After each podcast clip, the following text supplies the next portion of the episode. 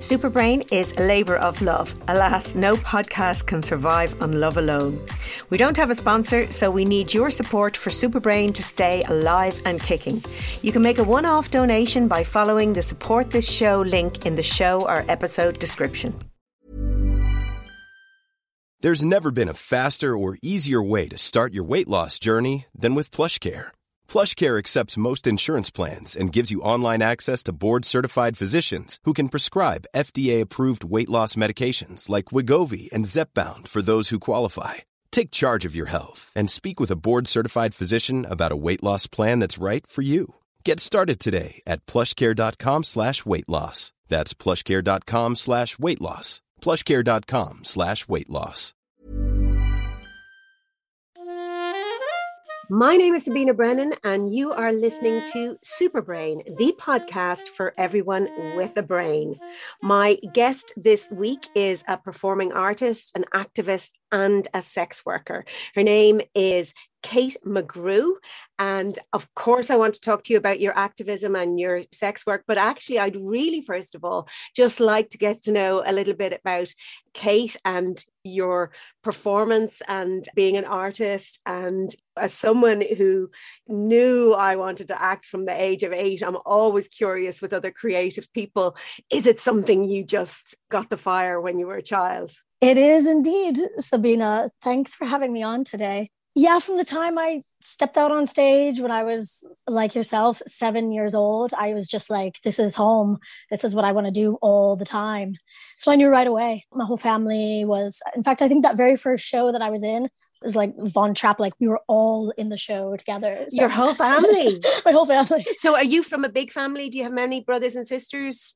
An older sister and a younger brother. Oh, right. Okay. And so this was like a school show or something, was it? Or was something? It was community theatre. Yeah. Oh, wow. So straight away you were out there in the performing, and you sing and you dance and you do stand up. So like you're multi-talented. Was that always the way you wanted to go? Or has that just sort of happened that way? Like, or did you have a particular preference for the singing or the dancing, or you just love all of it? I do love all of it. I played piano as a kid, singing as well. And then I was in musicals primarily. And then when I went to college, I started out as a theater major, but then I started dancing for the first time. And I was like, whoa, oh my gosh, really want to be a dance major. But part of the reason why I went to that school is because they had a really good ethnomusicology program. So I started taking lots of African and Indian music classes with different instruments.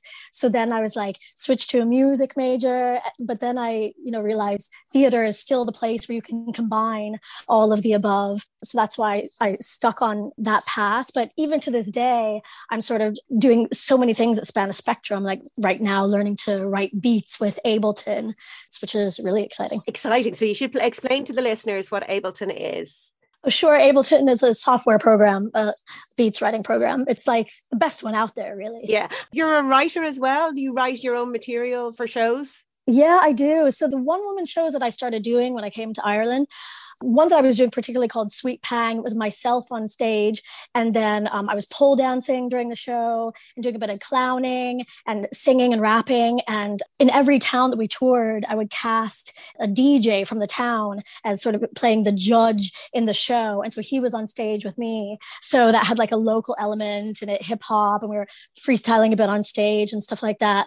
Yeah, so I do write all my stuff, and actually have a book that I'm coming out with soon now, with Mercier Press. Oh, Cork. How very exciting. Oh my goodness. I cannot wait to read that. Do you know when it's coming out? Probably within the next 6 to 9 months, because the manuscript is in. So now we edit it for a while, and you know how it goes. Oh my goodness. Oh, well, that's really exciting. Really looking forward to reading that. So obviously, it's not an Irish accent, although just before we came on the show, you were talking that you do think you have some Irish ancestry, as a lot of Americans do. Are you from the United States? Yeah, I'm from Southern Ohio. People always say, oh, you still have your accent. It's like, when I go home, I think they think I sound a little bit sort of Irishy, but like Madonna or something. But but yeah, both sides of my family have Irish heritage on them. So I was just talking with the producer, Emily, there, that I would chase up the roots, both sides from Northern Ireland. So. Oh, right. Okay. Really interesting. Oh, you'll have fun trying to track those down. I've certainly tracked down some of my ancestry, and we got to actually a particular boat in 1878 or something like that. The city of Dresden, where my grandfather was two, and his five other siblings and his parents, who would have been my great-grandparents. They were only 32 and 33, wow. And they were emigrated aboard this ship to Argentina with six children aged from like 14 down to two. Very brave people, you know. What a story. Oh, yeah, it's an amazing story, but that's almost an episode in itself. I often see the parallel with immigrants coming, that we see those terrible poor people on boats and drowning and bringing their kids, and you have the moral classes, for want of a better word, saying, oh, are they dreadful parents putting their children at that risk? And, you know, and I'm kind of going, well, my great-grandparents put my grandfather at that risk, but they were desperate, and they were actually only, in a way, they were economic migrants. They were poor, they had no money. They were offered this opportunity of an amazing life in Argentina, which turned out to be a lie. Like, at least people fleeing from Syria, etc., you know, I mean, oh my God, they're fleeing for their lives, literally. You will do anything, and it must be awful to be that desperate to have to do that. But what I see, the real parallel that a lot of Irish people aren't too fond of hearing, is that basically on that ship, the Argentine government was offering free passage to people from all over the world because they needed people of working age, strong, healthy people to start working the land in Argentina. They didn't have the population, so they wanted to offer people free passage, etc. And they got in touch with governments, various places, but this job was handed over to two boyos from County Cork who saw an opportunity to make a quick buck, and they told all these poor people getting on the ships that if they wanted to get their passage on the ship, they had to buy a certificate that told them that they could go on board, and they overcrowded the ships, and they allowed octogenarians on board and infants. Like, technically my grandfather should not have been allowed on board. You had to be of a certain age. So they did just the exact same thing. And in fact, when they got over there, so many of them died on the ship going over.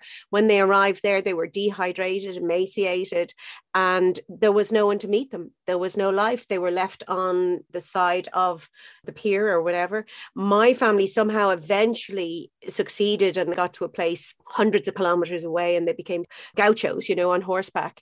But many others were just left. And obviously a lot of the pretty girls were taken and brought into brothels, and various things happen to them. So sometimes things don't change, but people forget, you know. I remember thinking that when you hear people and see them on social media criticizing parents who are trying just to escape and do the best and survive.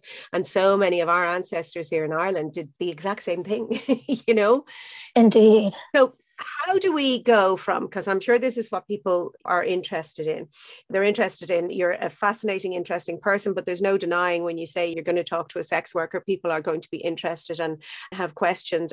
In a way, I think that's good. I mean, one of the reasons I want to do this is, and number one, to learn myself one-on-one. I'm not aware that I know any other sex workers. That doesn't mean I don't know any sex workers, because it's so underground and hidden.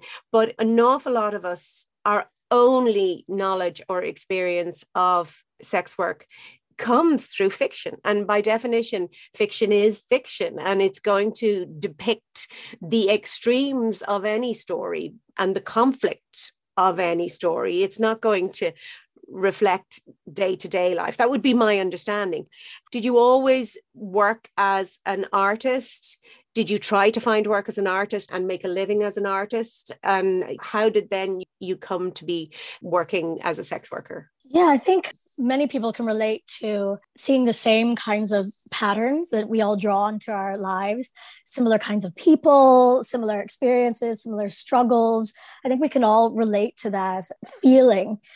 So for me, I can sort of see, in looking back, this sort of spiraling upward that I've done throughout my life. And part of what has repeated was, for example, when I moved to New York City straight out of college, I ended up for the first time working in sex work. And I did that to earn money, of course. But because this is my first time working in the industry, I became really absorbed in it. And though I was performing in shows, etc., and auditioning here and there, I was spending a lot of time doing the work. The work was meant to supply money for me for my career. But as these things often happen, and it can happen with anybody for the sort of side hustle that they have when they're an artist, it can nearly overwhelm your career. So similarly, when I came to Ireland, I came and ended up sort of taking it up a notch in terms of the stuff that I was doing artistically. I started writing my own lyrics and I started performing in clubs and at festivals with different DJs and producers. And then I started doing these one-woman shows. But some of your viewers may have seen a show called Connected, which was on RTE2. It was a reality series, docudrama series. And I had come across the radar of producers from these shows. I'd also just started doing sex work again. And so then, you know, I ended up on TV talking about that once a week. And so I was just in the media constantly talking about sex work and everything. So of course that became the main feature of the story. And so once again, it sort of nearly kind of encroached on the time that I would have been spending doing artistic pursuits. You know, now that I've segued out of my position in activism, I have more time to work on the artistic part, but was sort of the way that those two, there's been a tug of war. It's also symbiosis. It is actually, but yeah. Yeah, it's a tension. And there's a few things I want to pick out and go back through there. So you said that you know, straight out of college, you went to New York. Obviously, you know, that's the mecca, you know, for theater and performance. And a lot of people go to these big cities sort of hoping to make it and find a career in the arts. And it's one of the most challenging professions. I know myself as a former actor and my son as a musician, I do understand the challenges of that. What is difficult for me to understand is when you say I ended up doing sex work. So how does that happen? I am completely innocent. Most of those stories that we hear or that we watch or read about tend to show mainly, yes, there are some where you watch shows and more recent years where it's more escort agencies and people working in the sex industry for very different reasons. But most of what we learn and read about suggests a more seedy segue into sex work. Often, you know, you'd hear about girl abused at home and she runs away, and then the only way she can eat is to work as what people would say, inverted commas, as a prostitute in prostitution. Thankfully, the name has changed to sex work, although I'm not so sure everybody is aware of that kind of change to use that word. So for me, like, how do you know even how to become a sex worker? If you know, I mean, that sounds, this is a naive question, but I'm still going, well, how do you go from working in theater and going, shit, I need to work? And I mean, I know my son is an artist. He did not want, as a musician, he did not want to take another job because he knew the same thing would happen. He'd end up working in a cafe or he'd end up working in a shop and not having the time to create the music that he wants to create. And that's that balance, that tension, as you say. So how did that happen in New York? Yeah, thank you for pointing out the phrasing there, Sabina, because it's such dodgy phraseology, isn't it? To say, even to hear, to have myself say, ended up in sex work, right? But and of course, I unpack it a lot in my book. But like everybody in their life, all of our experiences and everything that we learn and all of the things that formulate our personality and our desires lead us along our paths. And so it was a combination of things that led me to the place where it seemed like a perfectly easy and natural thing for me to do. And as I said, it was a combination of things. So there was a certain point in my life where I was essentially kind of wild and adventurous, and I had been traveling a lot alone, and I've been having a lot of experiences like that. Of course, any young woman who knows traveling a lot alone, what that can be like. So looking back now, there are numerous people that would have come into my life that sort of recognized in me probably the potential to be able to enjoy or stomach, however you want to look at it, this kind of work. So now looking back, even when I was traveling sometimes and didn't have somewhere to stay, I'm like, oh, that woman was a house mom or a madame. And I realize now looking at the people who were taking me in, oh, that was actually a brothel that I was staying in, et cetera. And, you know, the sort of nuts and bolts of it, the nitty gritty, is that I was working at Greenpeace and I met two women, one after another, who, again, just sort of saw a kindred spirit in a way and offered me to do sessions with them. One of them offered me a session with an older client friend of hers, and I went and did that booking. And actually, I think I didn't enjoy it, but part of what's interesting about it is it's because it actually really turned me on, that particular booking. This was before a point in my life where I could accept, or I had reckoned with, what is arousing. And so I was just made to feel uncomfortable that this sort of arguably perverted kind of game that we were playing, to me, was arousing. And so that filled me with shame, basically. And so I was sort of allergic, and I was like, I don't think I'll want to do that again. Then I met another woman at Greenpeace, and she was like, I'm working in this house of domination. You hang out with sexy women dressed in great outfits all day, and you know, she said it facetiously, you abuse men all day, which isn't something that I was interested in for real, but it sounded, you know, theatrical. So I said, let me go for it. I went and immediately was like, oh, this is so much better. It's so much more lucrative. It's fascinating. It's fun. I mean, you have to understand this, Sabina, I liked waiting tables. You know, I liked the service industry. I like entertaining strangers. So. Yeah, no. And I mean, that's what jumps out at me. The first time you mentioned it, you said, oh, I moved to New York and I ended up in, or we'll say fallen into, it sounds awful to say it in terms of sex work, but it happens most of us, you know, for me at 16, I ended up working in life assurance company for 15 years. That's dreadful, you know, not something I ever had planned to do. So we do end up in, and it doesn't necessarily mean that the job itself is terrible, but it's something that sort of happened in an unthinking way. But what jumps out at me when you talk about it is, you talk about it the same way as you talked about, oh, and then I found music and I really liked that and I wanted to be a music major. And then I found this and I wanted to do dance. And it just speaks to me of that it's this sort of passion, this joy of discovery, this, oh my God, this makes me feel alive. I want to know more about this. I want to do more of this. So what interests me is, now you say at one point there when you had that first time with that older gentleman that you felt certain shame, because this is what interests me, right? As a psychologist and as someone who's interested in the relationship between our brain and our behavior, which is influenced by all our cultural, social upbringing, all those factors, that things like shame and guilt and all those things, they're learned behaviors. You know, I mean, we're told that that's a shameful thing, or as I've said this over and over again, a 3-year-old will just strip off their clothes if they feel like it and run around the room. And we say to them, no, you can't do that. You must wear your clothes. You can only take your clothes off when you go to the bath or when you're going swimming and you put your swimsuit on. And so we learn all those behaviors and we learn to be ashamed and we learn what's wrong or what's not right or what's immoral in the society and the culture in which we live. So there's a couple of things jump out to me in terms of you.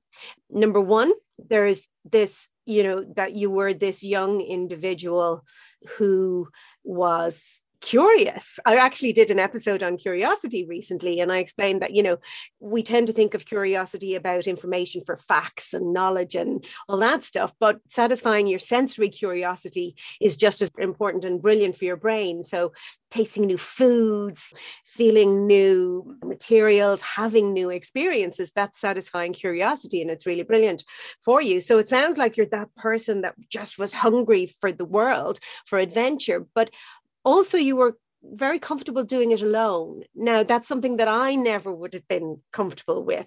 Do you know where that comes from? Were you always an independent little child, or was that to do with parenting? Or do you have any insights yourself on that? Yeah, it's funny. I saw somebody just yesterday on Twitter say, you know, my family keeps giving out about my personality as if they're not the ones that gave it to me. Love it. I love it. True. Oh, that's brilliant.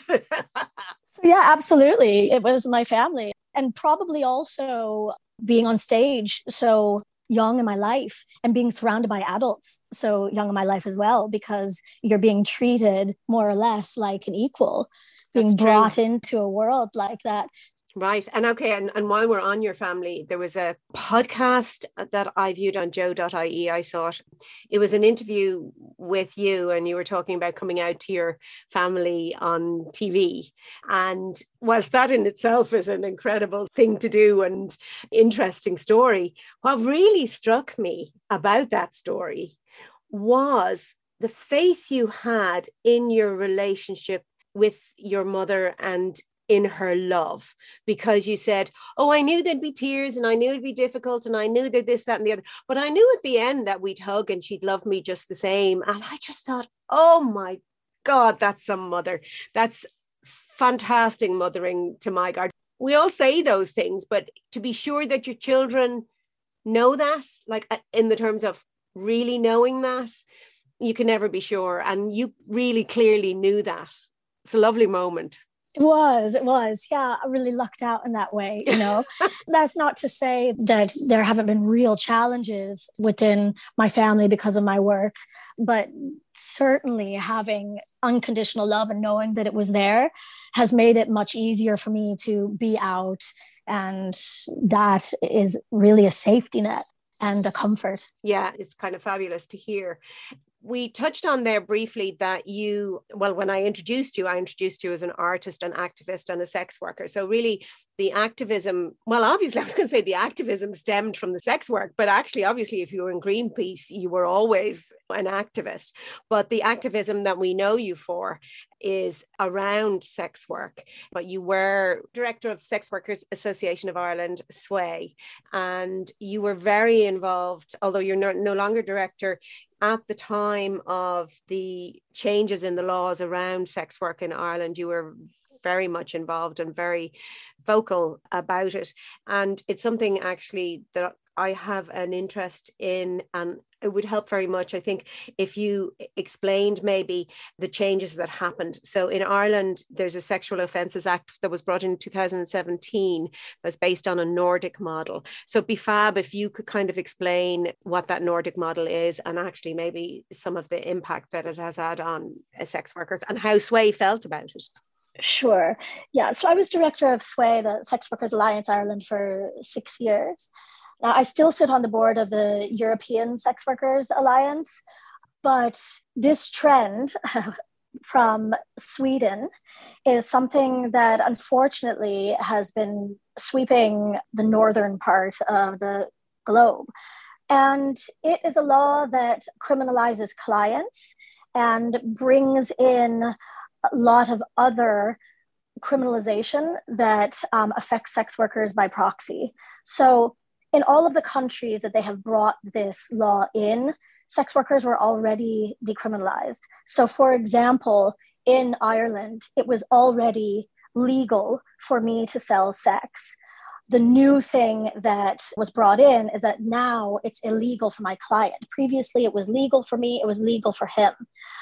So for the past 3 years, my clients have been criminalized. Now, sex workers have always been criminalized if they worked in pairs or groups under the brothel keeping law, but that's even if you're just working with one other friend for a cheaper place to stay together or to be safer. And now for the past 3 years, workers that work in this way are criminalized and face penalties 3 times the amount that they were before, and potential jail sentences now. So one thing that we were able to do at SWAY was to actually secure decriminalization for outdoor workers. So another piece of the puzzle is that since 1993, they made it illegal to work outside. So people working in pairs and outdoor workers have been criminalized together since 1993. So we worked very hard at the end of the bill coming through to get in an amendment to decriminalize outdoor workers. That's great, but we still face so many problems from having our clients criminalized at all. And even for outdoor workers, they're still being told to move on. They're still being arrested if they don't move on. They're still being told by Gardaí that they're working illegally, even if they're not. So unfortunately, it's primarily been more sort of a symbolic benefit to them, because for as long as we can't have this consensual, transactional, sexual encounter, the policing of it will always end up compromising the sex worker's ability to keep herself safe. And on top of that, like, there's just so many issues around this. So I remember the campaign, there was a lot of people, you know, campaign, I think it was called Turn Off the Red Light. And it was a very moralistic based campaign and a so-called a feminist campaign, you know, implying that all sex workers are doing it against their will, or they would rather do something else, or whatever these other people felt their reasons were. And I often wondered, well, how much conversation did you actually have with the sex workers, and did you ask them what they want and what they would really like, as opposed to coming along and saying this Nordic model should help sort out? I mean, one of the key reasons, the key arguments, as I understand it, that was put forward was that this Sexual Offences Act would help to prevent trafficking of people against their will into enforced sex work, which of course nobody wants to happen. But to me, in some regard, it seems like a bit of a case of throwing the baby out with the bathwater, that you just put in this blanket law that is meant to address one aspect of it, and by doing it in such a gross way, ignores the nuances and actually puts, to my mind, sex workers in a more vulnerable position. And I understand that, like, a lot of people, you know, just cannot imagine how anyone would want to be a sex worker, right? I totally get that. I think it's kind of funny, really, because whilst money changes hands between you and your client, in various relationships, there's that bargaining. Sex has always been used as a tool within relationships, and it's whether it's you get a fabulous ring on your finger or whether you do X, Y, Z. I mean, I know people will hate to hear that, but sex has always had a transactional element to it. And I also think as well, there's always, in a way, going to be people who need to pay for sex for whatever reason. And I'll talk to you about that in a moment, because I do want to get an understanding about what, say, your clientele are like. But the thing is, yes, I can't imagine myself ever being a sex worker or wanting to be a sex worker. But by the same token, I can't ever imagine myself being a miner, going down a coal mine, putting my life at risk, risking my health because I'm inhaling that. And you kind of say, well, why would anyone do that job that puts them at risk? They might die when they're down there. It might collapse. They may end up with cancers, lung cancers. They do it because they need the money. And we live in a society where you've got to work to pay to live and buy food and look after your family. So because I don't understand it, and because I think it's dangerous for the miners, the solution isn't to stop mining. Ironically, you would only drive the trade underground because there's money to be made in mining. So what you do, and what mostly happened in that profession, is you make it safe as possible for the miners. And you look after miners' rights, and people in the 70s, you know, marched for miners' rights during the miners' strike and all that sort of thing. And that happened. So the thing that distinguishes, to my mind, that from someone working as a sex worker is morals or religious or your perceptions, your social mores, your cultural mores that have decided that somehow it is wrong, criminal, distasteful, whatever you want, to do this profession. I think it's pretty awful what some lawyers do. They defend someone who's carried out murder or whatever, but it's accepted that that's just a job that kind of has to be done, and you can decide whether you want to do it or not. But this is taken away from people, and it has made you less safe. I mean, I totally hear, like, how does anyone think it's looking after a sex worker to say that she cannot work with other people? And I think you even argued for that. Yes, we understand that, no, you don't want girls being beholden to a pimp who's taking all the money and they're almost being traded out and not having enough to eat or whatever. Nobody wants that situation. But again, by just putting in this blanket kind of law, you make the sex worker less safe because she has to work alone, or he has to work alone. Yeah, I mean, we harken back to the conversation that we were having and the story that you were telling about your relatives taking this trip to Argentina that ended up exploitative, and these Corkonian lads who took advantage of this situation, and then your relatives ending up somewhere where the deal was different than they had thought. So when we talk about the inevitable sex industry that exists in every part of the globe, it's why we fight for decriminalization, which really is a flexible model of legalization, right? So in countries where they have legalization like Holland and Germany, sex workers find that it's overly restricted. And so once again, a few sort of privileged few can tick all the boxes. And so it makes for a huge black market once again. So decriminalization, like they have in parts of Australia and New Zealand, is a more flexible model. Now, that doesn't mean that there is no regulation and that there is no zoning and that there is no licensing. And that's what we need for sex workers, is for them to basically have safe options. It's very hard to look at people who come over to Ireland and end up facing somebody who says, okay, now you owe us 60 grand for helping you get over here. Or now you're over here, we told you you were going to be in like a nice house working with people, but there's not a lot of work right now. So we're going to take your passport and you're just going to have to keep working until you make the money back, etc. It's hard for people to look at people coming and say, why would you give any of your money to somebody who's helping you find clients? But like you were saying, it's really hard for anybody at all to look at another person's life and say, why would they take that risk? But it's people fleeing poverty, it's people fleeing war, it's people trying to send money back to their families and things like this. And so it's like, if we're concerned about these people and those journeys when they're here, by the time they get here, at least we need to make sure that there is an environment where they have legal, safer, vetted options. Or tackle the real criminals in this, is the people taking money off them. And again, that argument goes back even further, because to me, there's a very simple answer for those refugees who are paying a fortune to risk their lives. They may die on the way, or they may lose family on the way, and then they come over and they can't afford to pay back the debt and whatever, and maybe they can't work in the legal system here or whatever. You know, free safe passage for people. Let's put them on airplanes and fly them in and actually then let them work. I mean, we have tons of shops here where people can't get staff because people won't work. One of the reasons is around the PUP. And actually, that's something I wanted to ask you about. Like, how was COVID for sex workers? So I presume they couldn't get the PUP. We have to isolate. We're not supposed to have close contact.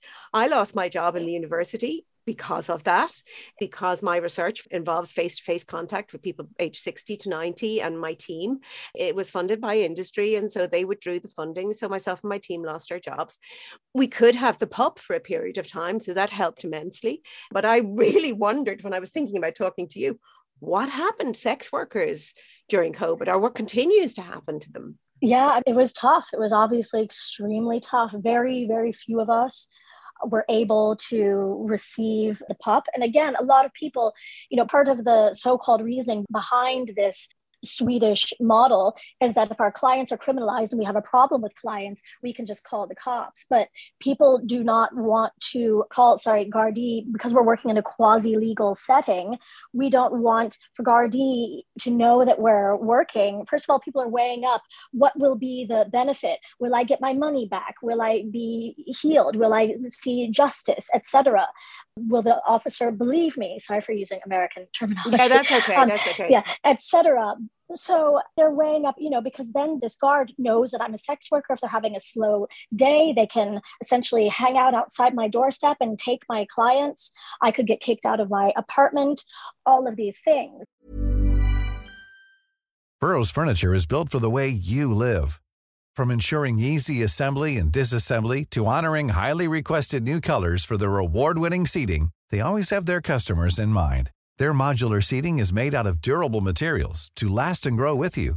And with Burrow, you always get fast, free shipping.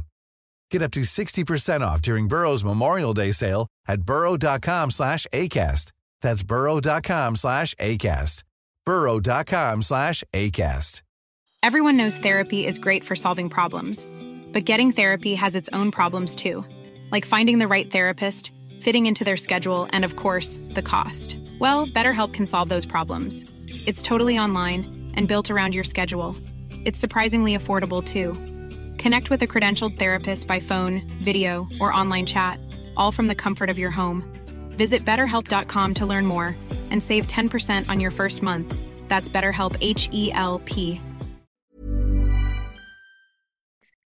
There are so many reasons that sex workers don't want to let people know that they're sex workers. So during the pandemic, I mean, essentially the beginning, we started a crowdsourced emergency fund. So we were able to get little bits of cash to sex workers, stuff that amounted to really a couple grocery trips or something like that. But it was really, really tough for people.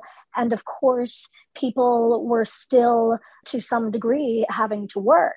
And again, it's very unideal work to be doing such interpersonal stuff. So, you know, it's like we even tried to talk to people about getting higher up on the vaccines list because... can you imagine the outcry on that, though? I know, but honestly, yeah. You know, so, but even like for somebody like myself, who I work in a typically very safe setting, and I found myself doing car meet with regulars, you know, right. So as I don't want to be as what we call it sort of hierarchical, but, you know, it is a good example of even people who are working on the highest end being forced to work on what is considered the more dangerous arena of working. So yeah, it was extremely challenging, but people had mouths to feed, so they had to get on with it. We made leaflets that we were passing out to sex workers too, though, you know, try and keep your faces away from each other, clean surfaces, et cetera, just stuff that people would understand to be really common sense stuff, but just acknowledging that people were going to have to continue to work. Yeah, that's kind of scary stuff, really, isn't it? The other thing I wanted to ask you is in terms of clients. So again, most people's knowledge comes from TV, fiction, all sorts of things about the kind of clients who use sex workers or avail of. We say see. The way you'd see your doctor or something. They come see you. Okay, thank you. Yeah, so it's a service. So you go see a sex worker. So what kind of clients come to see a sex worker? All kinds. All kinds. So I suppose what I'm trying to get at is that because you see these stereotypes on TV, what I'm actually trying to get at is that it is all sorts of people for all sorts of reasons. Can you give me an example of some of the reasons that somebody might come see a sex worker? Sure. To say, you know, I hear other girls say like that their clientele are mostly married men, for example. That's not my experience at all. And that's because of the kind of person and sex worker that I am. Like I'm really friendly, for example. So, you know, I do have a lot of clients that wouldn't be doing a lot of dating outside of the sex industry. Mm-hmm. So my clients are people like that, people who have struggled to just sort of be on the regular dating scene, if you will, college kids, widowers, married men as well, you know, of course. I think people forget. I suppose that's kind of what I wanted to tap into. Yeah. You know, it's all very easy to sit on this moral pedestal and say, oh, nobody should go and see a sex worker, like it's X, Y, Z, whatever you want to call it. But that's okay if you're in a position where you kind of have access to sex, if you want to have it, or even access to relationships, if you want to have relationships. Because I would imagine that part of this, as you said, you have regular clients. So this is relationship based also. Am I correct to say that? That it's not just seeing you for the physical act. There's something more in repeat clients, would that be correct? Yeah, and I mean, again, I think it depends on what kind of person you are and what kind of worker you are. Okay. Because it is also a different kind of stereotype that, you know, oh, not all of them want sex. Oh, yeah, the vast majority of them definitely are looking to have an orgasm. But for example, I have a lot of clients that may be trying to indulge fetishes that they feel nervous about asking about otherwise. And yeah, again, most people have regulars, and there is certainly a kind of affinity in that space. Is that like a comfort factor on both sides?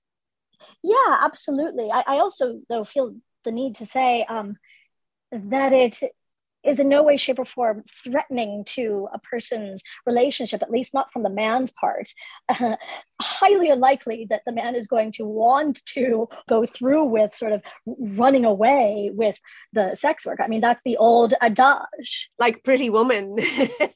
Sure. Yeah. I didn't mean that sort of relationship. I didn't even mean a romantic relationship. I just meant a relationship. Oh, yes, I knew that. Yeah. You know, that kind of builds up. I suppose you have a relationship with the guy behind the fish counter in the supermarket if you buy fish regularly. You know what I mean? That if it becomes a regular occurrence, there's a certain sort of affinity. And then I suppose the same question in terms of sex workers, all walks of life, or do you see... I want to avoid using the term stereotypical, but again, you know, there's that sense that there is a stereotype of the kind of woman, and I'm inverting commas here, who ends up in sex work. Would you say that you've come across lots of different, I mean, I presume it's a heterogeneous bunch of women, as different as any bunch of women? Yeah, I mean, again, it does run the spectrum. You know, Ireland is a sort of convenient place to work for migrants from the continent. So there are a lot of migrants from the rest of Europe. And then sex workers, you know, again, it's a catch-all industry for people who are sort of already on the margins as well. So you do have a lot of people who are, for example, in the LGBT community. I can get back to that, but there are people who are homeless, people who use drugs, people who are students, people who are single mothers, lots and lots of single mothers, and trans people, of course. And I think about the LGBT thing, it's people forget so much about male sex workers out of this real sort of misogyny, because it's, oh, sure, the men can fend for themselves. Oh, the men have so-called higher sex drives, this kind of thing. And it's just like, it really tears down the curtain of the hypocrisy of people's concern when you realize that they won't even acknowledge the huge population of male sex workers. And there certainly is one in Ireland. I remember actually there was a spate a good few years ago of assaults and attacks on male sex workers up along the quays heading up towards the Phoenix Park up there, and it was pretty horrific. I was doing some kind of counselling work at the time, and it really particularly awful. And actually, if it had been female sex workers, you may have heard more about it. I think I read somewhere you saying that male sex workers tend to operate differently to female sex workers. They operate less so out of their home, but maybe out of gyms, or is that? Yeah, I mean, again, it's a slightly sort of stereotypical way for me to talk about it, but sort of a more fluid kind of opportunistic way of working. So there would be sort of gym and sauna kind of interactions. But even there'd be a lot on websites as well. Okay. So, yeah. And SWAY represented all sex workers. Yeah, absolutely. Absolutely.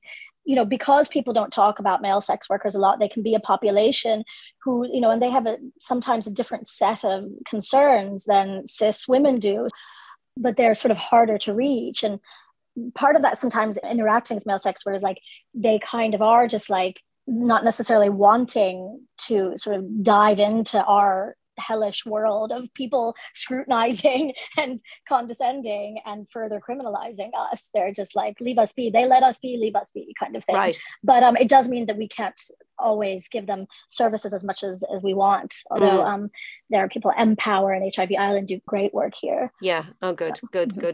I kind of think it's interesting in terms of various well-meaning groups who advocated for this Nordic model.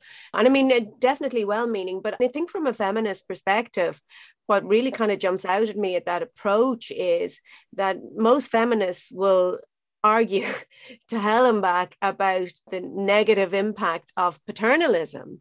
And yet, to my mind, what some of these feminists or women's groups engaged in terms of this Sexual Offences Act and Turn Off the Red Light Act was paternalism only done by women. Is that unfair of me to say?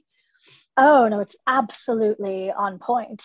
It's so infantilizing. It's so hypocritical to be any kind of pro-choice movement that then tries to take away the choice of a person regards to their survival mechanisms. I mean, that's the thing. It's just like, you know, to not talk about sex work in terms of people's income and people's survival mechanism is just so hard-hearted. Our clients are our bread and butter, you know, and if you're criminalizing them, I mean, you just have to think about even what that means about even in times where they happily say, oh, good, they arrested a client here and there.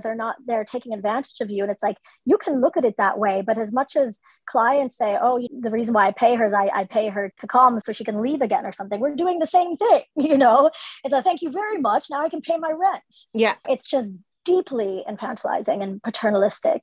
And you could argue that, in fact, that you're taking advantage of the man's need by charging him, you know, for the service that you provide. That's what transactions are about. Someone provides a service and someone is willing to pay for it. And without putting morals on those kind of things, it is very peculiarly just focused on this particular. And one has to wonder, I have to wonder, whether it actually really amounts to another form of oppression of women in a way that, you know, if there's a way that if you could safely do this and charge a lot of money or whatever, in a way it's sort of oppressing you. Now, I know, I'm sure some of my listeners who are very strongly feminist are going to go, where are you coming from with that? But I really just want people to start thinking outside the box with this and start thinking about, did you actually even question why you think a certain way? Most of it is stuff that's been embedded and ingrained in us, and we've believed it and we've taken it on board without actually questioning it and teasing it apart. And I don't see how you can be pro-choice in one area of women's lives and not be pro-choice in other areas without you then becoming someone who is dictating how people should live their lives, or someone operating in that paternalistic way. We know better. We know what's good for you better than you know for yourself. Particularly then to be advocating for a law that means that we put ourselves in more dangerous situations and means that the power is more in the hands of the client who's taking more of a risk by being the criminal himself, who has to try and avoid the police and says, you know, I don't want to go to your place. Maybe people know that you're a sex worker. Yeah. You have to come to me, etc. There are so many small ways that we start to bend over backwards for them. To call that feminist is, you can't even say it's a stretch. I mean, there is no real feminism that doesn't take direction from sex workers ourselves about what it is we need and want to be safe and happy and thriving. And we can still have conversation about misogyny and objectification, et cetera, but arguably it's far more objectifying for somebody to not treat all of us as if we aren't making decisions that we see fit for our lives on a present. As if you don't have a brain to make these decisions. And I think, first of all, it has to be safety first. We have to look after survival first, the safety first, and get it so that you can work together in groups and get it so that, yes, okay, let's work out a way that people aren't abused by pimps, but let's work out a way where women and men and trans and individuals can actually work together in a way where they look out for each other and can kind of work safely. But then after that, there's an awful lot of work that has to be done in terms of perception, in terms of how we perceive of people who work as sex workers. There's an awful lot to be done. I'm very grateful for your time, and I don't want to keep you too long, but you mentioned there that there's a lot of single women working as sex workers. You have a fantastic relationship, by the sounds of things, with your own mom. I don't know whether you have any children, but is that something that you've ever thought about in terms of how that would work out or play out going forward? You're nodding and smiling, and I'm not so sure how that goes down. If this has crossed a line in a question, I'm sorry. No, not at all. I'm laughing and smiling because yesterday I wrote a vocal for a new song about the abortion that I regret. Oh. So it's on my mind a lot right now. Oh my goodness. Yeah. I can perform it for you guys if you want. Oh, I would love that. Some point in the hour. Yeah. So to answer your question though, say people may have heard women say this before. It's that for any of us who have kids, I have not, obviously. For those of us who have kids or would be having kids, we want for them to be safe as possible. So of course, if I had a daughter and she wanted to work in the sex industry, I would just be letting her know absolutely everything that I know about it.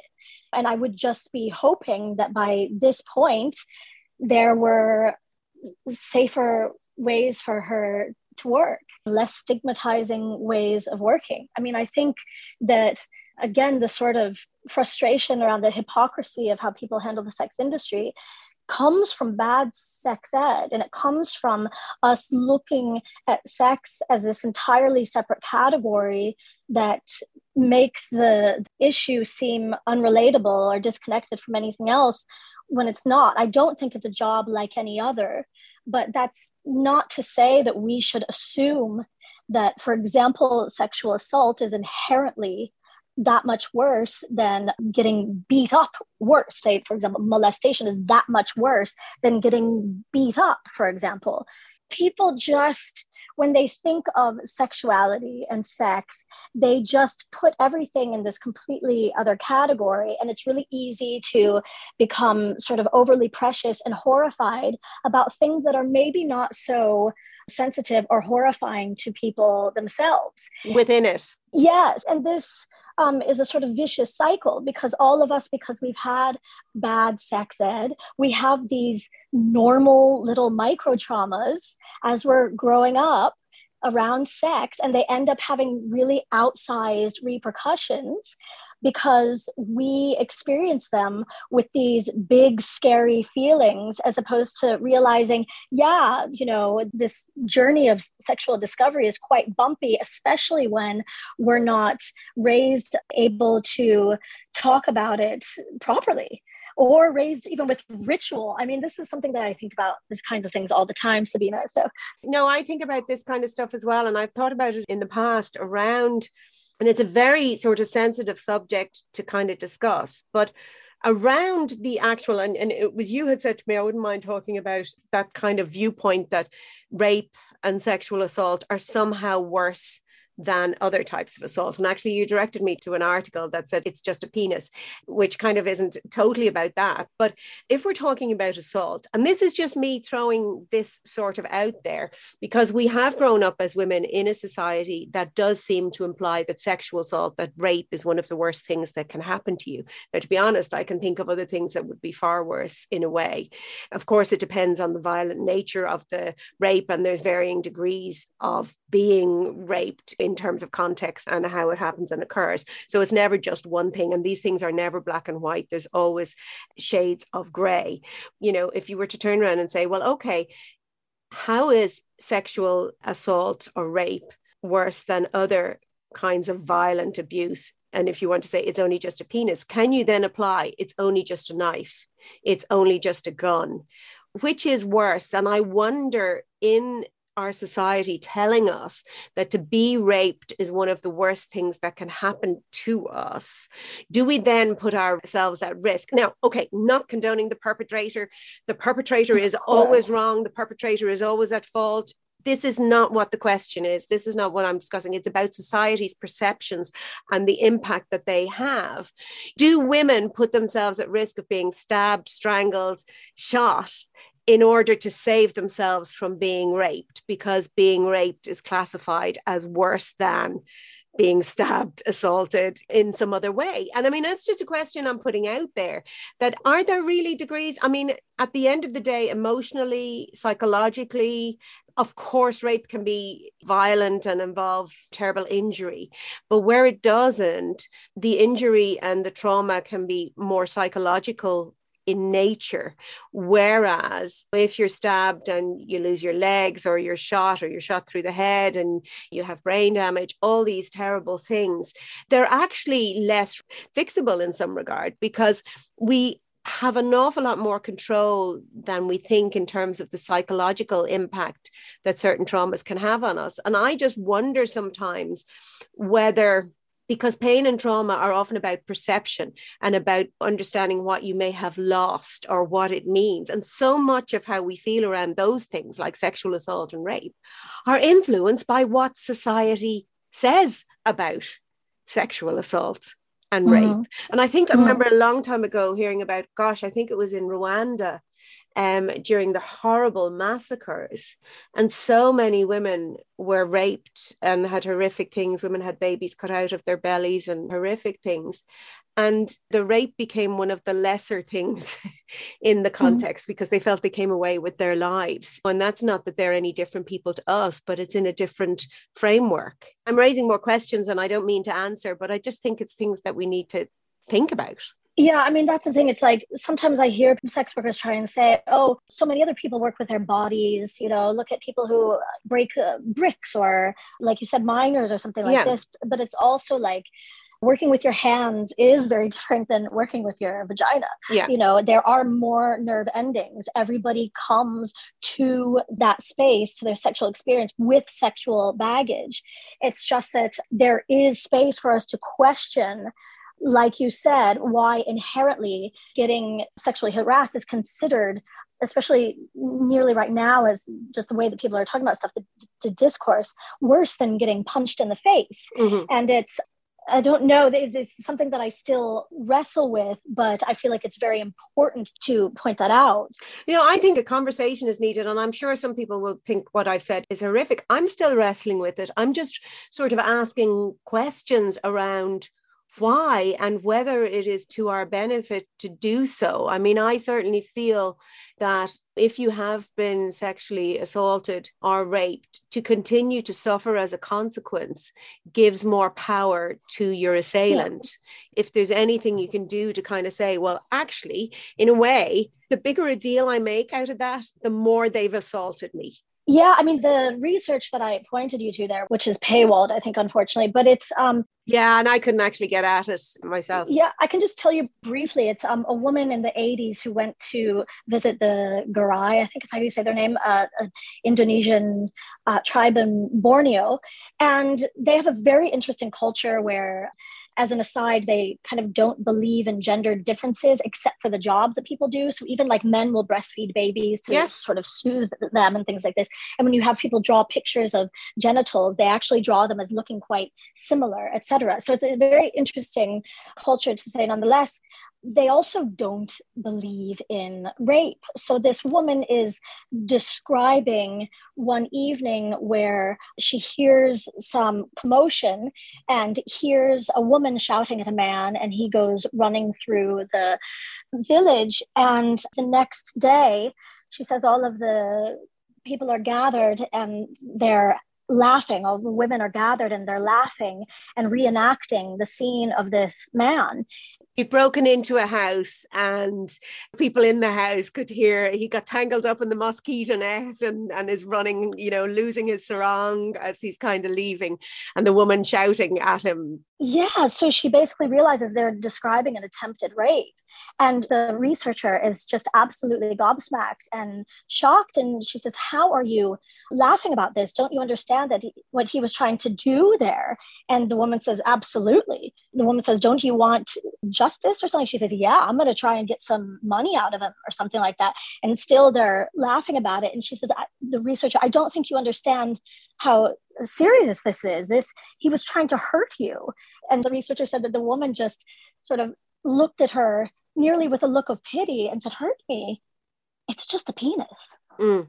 Like that. And it's just, you can realize in that situation, yes, she was still going to get money. First of all, brilliant. Mm-hmm. I think oftentimes that's what actually would help victims, is to have a bit of money. But just that that's how they perceived that there. And it wasn't that it wasn't an affront. It's that that's how they handled it there. Yeah, and I think part of the problem as well is if you have experienced sexual trauma or rape or sexual assault, so much of it has to be dealt with within your own head, because there is this thing that if you say it out loud, that's who people see you as. You become the person who was raped, and nobody is that one thing in their lives. And I suppose that's one of the reasons why I started this episode with you at the top by saying you were multiple things, because we are all composites of things. But when you do something that I suppose is controversial, like being a sex worker, there is a risk that that's who you become. That's all that people see, rather than, and I suppose that's part of what I'm keen to do with these kind of things is, and that's the route to destigmatization, really, isn't it? Is to actually start having conversations and realizing, oh, actually, I have loads in common with her. Yeah. She just happens to be a sex worker. I couldn't do that. It's only one little thing. But you and I, like, if I even just take myself, oh my God, we knew at the age of 7 or 8 that we wanted to perform, we wanted to be on stage. I'm different to you in that I never really felt unconditional love from my mom, and I'm envious of that. So that's the richness of when you actually meet people. You find things that you have in common, you find things that you really aren't very fond of, and you find things that you are jealous of. And that's the richness of the human condition. And I think, unfortunately, I think social media has a lot to do with it. But I think this black and white thinking, this just putting people in boxes, this depersonalization, stigmatization, whatever you want to call it, that's at the root of all of these things. And unfortunately, it's going to stay that way with sex workers if they are driven underground. Similarly, if people who see sex workers are criminalized, we never get to hear those stories as to why they seek a sex worker. And I don't mean why in, oh, let's solve their problem, you know, like there's lots of reasons that aren't unpleasant that people seek sex workers. There are people trying to survive in a world that makes it difficult for them maybe to have sex or have relationships. The telling of stories is actually what helps to break down those barriers. So I think huge credit to you and huge kudos to you for doing that, because it's very brave. It shouldn't have to be something that is brave, but it's very brave in Ireland in particular. And in a very modern feminist Ireland, I actually think it's become even more challenging, you know, for you to stand up, because when you were director of SWAY, there was challenges between SWAY and some feminist organizations. So huge kudos to you. Thank you so much for talking to me. I'm not going to have one more thing to ask for you. This show is about surviving and thriving in life. And I always like to end with asking my guests to give one tip about either surviving or thriving in this world that we live in. It really would be chasing your heart's desire. Fabulous. And we have to drive towards that with everything in us, like our life depends on it, because it does. That's just fantastic. That's totally what I believe. I believe so many people give up on their dreams and they follow this path that they believe they've been set on, or, you know, people becoming doctors because that's what mom and dad want to do. And that's tough too. It sounds like a first world problem, but if your desire is to be a concert pianist and you're working as a doctor for the rest of your life to please mommy and daddy. Yeah, I do believe that art is the most noble thing that a person can do. I mean, doctors, I'm amazed that you're a neuroscientist, and I'm also fascinated with the brain and doctors. I mean, we need doctors, obviously. And to me, it seems artistic in a way as well. I mean, I had a client in New York who was a brain surgeon. Wow. And it was beautiful. You know what I mean? I could just tell that the way that he talked about it and the way that he moved, that it was like a dance. It's what you said. It's finding your passion, and from that comes your joy. And I do think, going back centuries, probably very long time, an awful lot of women who worked as sex workers also worked in theater, you know, or they worked in the arts. They were performers of a sort. And actually, in fact, that's probably where my father got that. When I told my father I wanted to be an actor and that I was giving up my job to become an actor, he was horrified, because to him, it was the closest thing to prostitution. And that would have been the words he used back then. And that's because an awful lot of actresses used to also be ladies of the night, right, as he would put it. So he was horrified that his daughter wanted to be an actress. And so there's that long history. And I do think part of it, and I feel strongly with my son as well, who's a musician, we don't support the arts enough. In the past, there was patrons who supported artists. And the first thing that goes when governments are under pressure and there's budgets and there isn't enough money for health services and et cetera, people say, oh, cut funding to the arts. But what would you do every day if you couldn't read a book, if you couldn't listen to music, if you could never watch a movie again, if you could never see a beautiful picture, if you could never take a photograph, they are the wonderful things that bring joy into our life. And it needs to be supported because it just isn't. People aren't really willing to pay the artist what they're worth. And so there does need to be some sort of support. Yes, I also think that the non-linear thinking and the sort of direction from the subconscious, all of these things that are involved in the arts are the spaces that allow our brains to innovate and to drive change and evolve as a species. And these things affect technology and science. Absolutely stems from the arts. Oh, absolutely. And the arts can really affect political change. And that's why in another way, then when you do stand-up shows, I think you have one, Hookers Do It Standing Up. When you're doing those kind of things, it's a very effective way to bring about change and change in perspectives. No, really, really important. Thank you so much. I could talk to you forever. There's so much. I am so excited for your book. Oh, thank you, Sabina. It's great to talk to you. I feel like everything we were talking about, we could have talked about on each topic for an hour, couldn't we? And I do this little I would love it. Vocal for you. You'll never perceive what you'll be grown up, but I never dreamed what I'd be one enough. Take it from me, you're 43, have them young, my kid to be 18.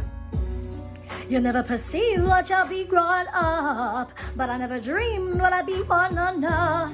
Take it from me, have them early, be 18 and I'll be free again.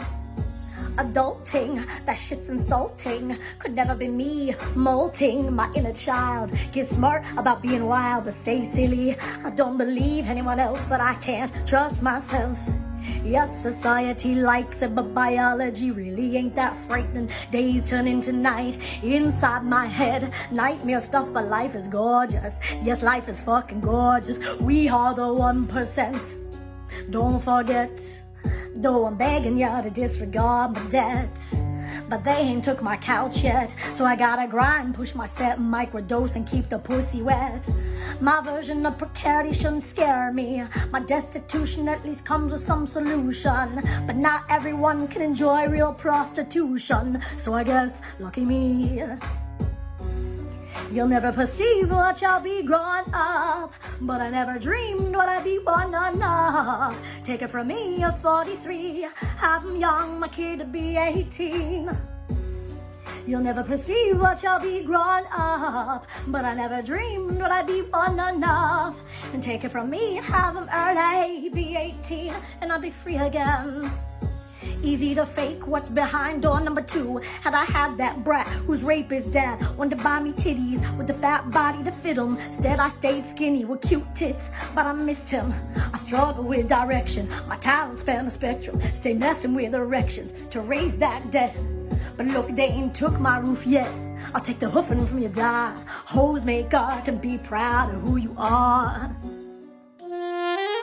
My name is Sabina Brennan and you have been listening to Superbrain, the podcast for everyone with a brain. Superbrain is a labour of love, born of a desire to empower people to use their brain to thrive in life and attain their true potential.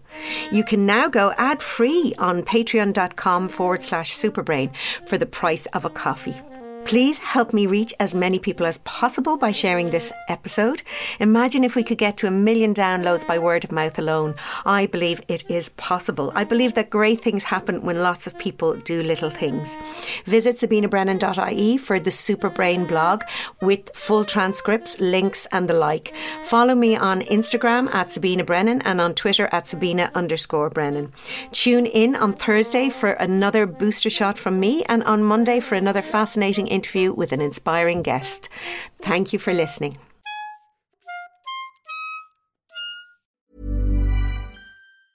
Planning for your next trip? Elevate your travel style with Quince. Quince has all the jet-setting essentials you'll want for your next getaway, like European linen, premium luggage options, buttery soft Italian leather bags, and so much more. And is all priced at 50 to 80% less than similar brands. Plus, Quince only works with factories that use safe and ethical manufacturing practices. Pack your bags with high-quality essentials you'll be wearing for vacations to come with Quince. Go to quince.com/pack for free shipping and 365-day returns.